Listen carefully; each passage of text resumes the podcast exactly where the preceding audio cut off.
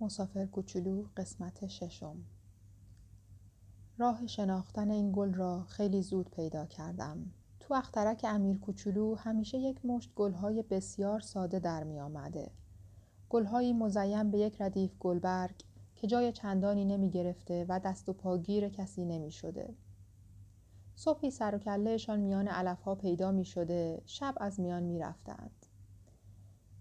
اما این یکی یک روز از دانه‌ای جوانه زده که خدا می داند از کجا آمده بود. و امیر کوچولو با جان و دل از این شاخک نازکی که به هیچ کدام از شاخک‌های دیگر نمی رفت مواظبت کرده بود. بعید نبود که این نوع تازه‌ای از باوباب باشد. اما بوته خیلی زود از رشد باز ماند و دست به کار آوردن گل شد. امیر کوچولو که موقع نیش زدن آن غنچه بزرگ حاضر و ناظر بود، به دلش افتاد که چیز معجزه آسایی از آن بیرون می آید. اما گل در پناه خوابگاه سبزش سر فرصت دست اندر کار خودآرایی بود تا هرچه زیباتر جلوه کند. رنگهایش را با وسواس تمام انتخاب می کرد. سر سبز لباس می پوشید و گلبرگها را یکی یکی به خود می آراست. دلش نمی خواست مثل شقایقها با جامه مچاله و پرچروک بیرون بیاید. نمی خواست جز در اوج درخشندگی زیباییش را نشان بدهد. اوه بله، اشوه‌گری تمام عیار بود. آرایش پر راز و رمزش روزها و روزها به طول انجامید تا اینکه سرانجام یک روز صبح درست با برآمدن آفتاب نقاب از چهره برداشت و با اینکه با آن همه دقت و ظرافت روی آرایش و پیرایش خودش کار کرده بود، خمیازه کشان گفت: اوه تازه همین حالا از خواب پا شدم، عذر می‌خواهم که موهام اینطور آشفته است. امیر کوچولو نتوانست جلو خودش را بگیرد و از ستایش او خودداری کند. وای شما چقدر زیبایید! گل به نرمی گفت: معلومه من و آفتاب تو یه لحظه به دنیا اومدیم. امیر کوچولو شستش خبردار شد که طرف آنقدرها هم اهل شکست نفسی نیست، اما راستی که چقدر هیجان انگیز بود. گمان می‌کنم وقت خوردن ناشتایی است، بی زحمت برایم فکری بکنید. و امیر کوچولو مشوش و در هم یک آب پاش آب خنک آورده و به گل داده بود. با این حساب هنوز هیچی نشده با آن خودپسندیش که بفهمی نفهمی از ضعفش آب میخورد، دل او را شکسته بود. مثلا یک روز که داشت راجع به چهار تا خارش حرف میزد، یکو در آمده بود که نکند ببرها با آن چنگال های تیزشان بیایند سراغم. امیر کوچولو ازش ایراد گرفته بود که تو اخترک که من ببر به هم نمیرسد، تازه ببرها که علفخوار نیستند. گل به نرمی جواب داد: من علف نیستم که. امیر کوچولو گفت: عذر میخواهم. من از ببرها هیچ ترسی ندارم، اما از جریان هوا وحشت میکنم. تو دستگاهتان تجیر به هم نمیرسد؟ امیر کوچولو تو دلش گفت: وحشت از جریان هوا؟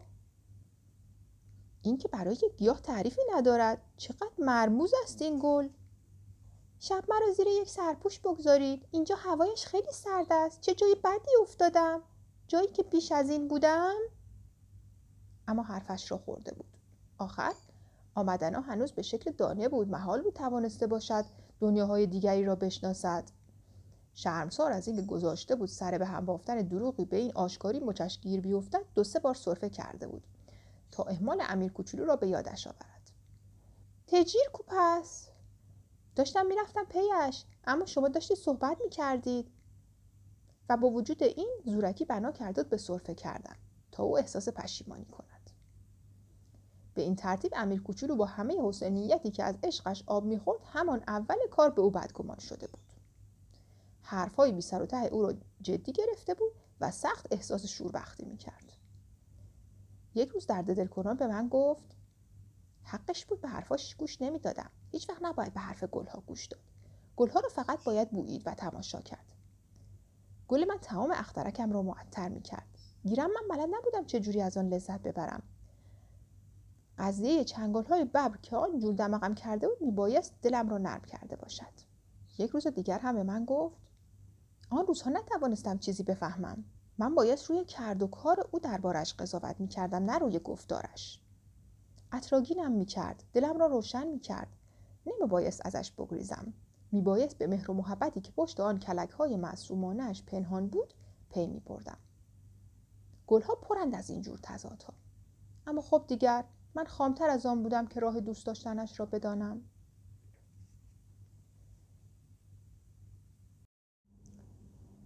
مسافر کوچولو، بخش هفتم. گمان کنم امیر کوچولو برای فرارش از مهاجرت پرنده‌های وحشی استفاده کرد. صبح روز حرکت اخترکش را چنان که باید مرتب کرد، آتش فشان‌های فعالش را با دقت پاک و دوده‌گیری کرد. دو تا آتش فشان فعال داشت که برای گرم کردن ناشتایی خیلی خوب بود. یک آتش فشان خاموش هم داشت، منتها به قول خودش آدم کف دستش را که بو نکرده، این بود که آتش فشان خاموش را هم پاک کرد. آتش فشان که پاک باشد مرتب و یک هوا می سوزد و یک هو گر نمی زند. آتش فشان هم عینه‌و بخاری یک هو علو می زند. البته ما روی سیاره من زمین کوچکتر از آن هستیم که آتش فشان هامان را پاک و دوده گیری کنیم و برای همین است که گاهی آنجور اسباب زحمتمان می شوند. امیر کوچولو با دل گرفته آخرین نهالهای باوباب را هم ریشه کن کرد. فکر می کرد دیگر هیچ وقت نباید برگردد. اما آن روز صبح از این کارهای معمولی هر روزه سخت لذت برد و موقعی که آخرین آب را پای گل داد و خواست بگذاردش زیر سرپوش بلور، چیزی نمانده بود که اشکش سرازیر شود. به گل گفت خدا نگهدار، اما او جوابش را نداد. دوباره گفت خدا نگهدار. گل سرفه کرد. گیرم این سرفه اثر چاییدن نبود. بالاخره به زبان آمد و گفت من سبک مغز بودم، ازت عذرخواهی میکنم، سعی کن خوشبخت باشی. از اینکه به سرکوفت و سرزنش‌های همیشگی برنخورد حیرت کرد و سرپوش به دست هاج و واج ماند.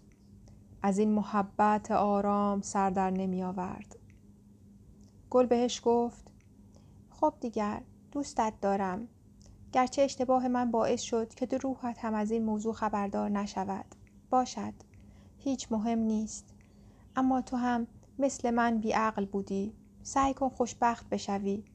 این سرپوش را هم بگذار کنار، دیگر لازمش ندارم. آخر باد،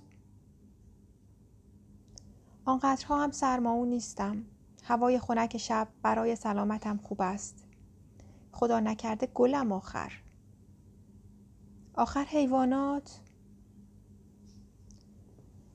اگر خواسته باشم با شپره ها آشنا بشوم، جز این که دو سه تا کرم حشره را تحمل کنم چاره ای ندارم. شپره باید خیلی قشنگ باشد. جز آن کی به دیدنم می آید؟ تو که می روی با آن دور دورها. از بابت درنده ها هم هیچ ککم نمی گزد. من هم برای خود چنگ و پنجه ای دارم. و با سادگی تمام چهار تا خارش را نشان داد. بعد گفت دست دست نکن دیگر، این کارت خلق آدم را تنگ می کند. حالا که تصمیم گرفته ای بروی، برو. و این را گفت چون نمی‌خواست امیر کوچولو گریه‌اش را ببیند. گلی بود تا این حد خودپسند.